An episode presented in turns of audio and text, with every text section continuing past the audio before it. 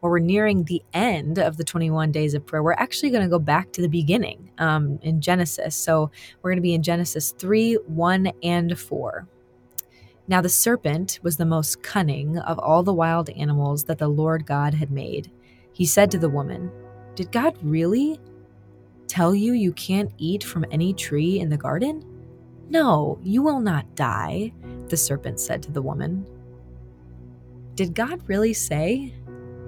This is perhaps the greatest lie Satan can tell.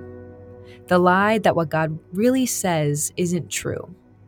There's hardly a greater threat to our faith than discrediting the authority and credibility of the Bible, God's Word. This is the source that reveals God's love towards us as well as the life He wants for us.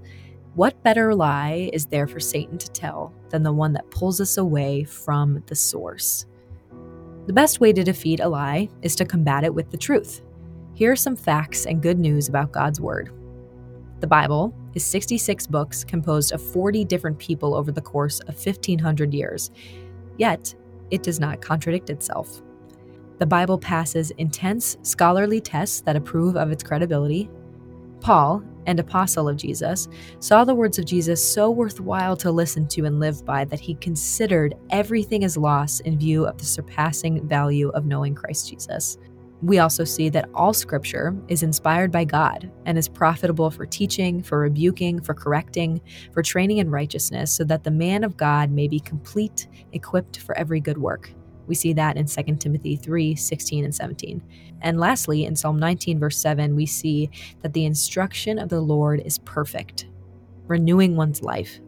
The testimony of the Lord is trustworthy, making wise the simple.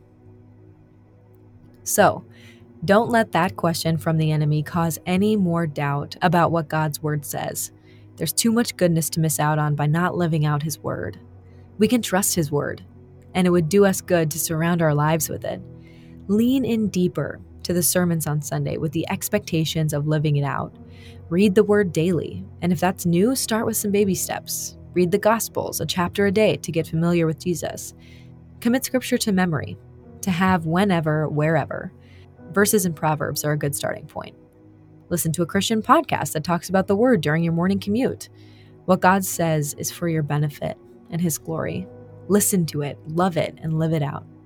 Let's pray. Father, thank you for your word. Thank you for the wisdom, promises, and hope found in it. Help me to hide your word in my heart each day and in the year ahead.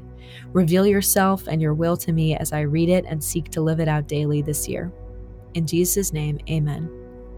So, on this day 19, we're going to spend some time thanking God for what He will do in the theater industry in the future.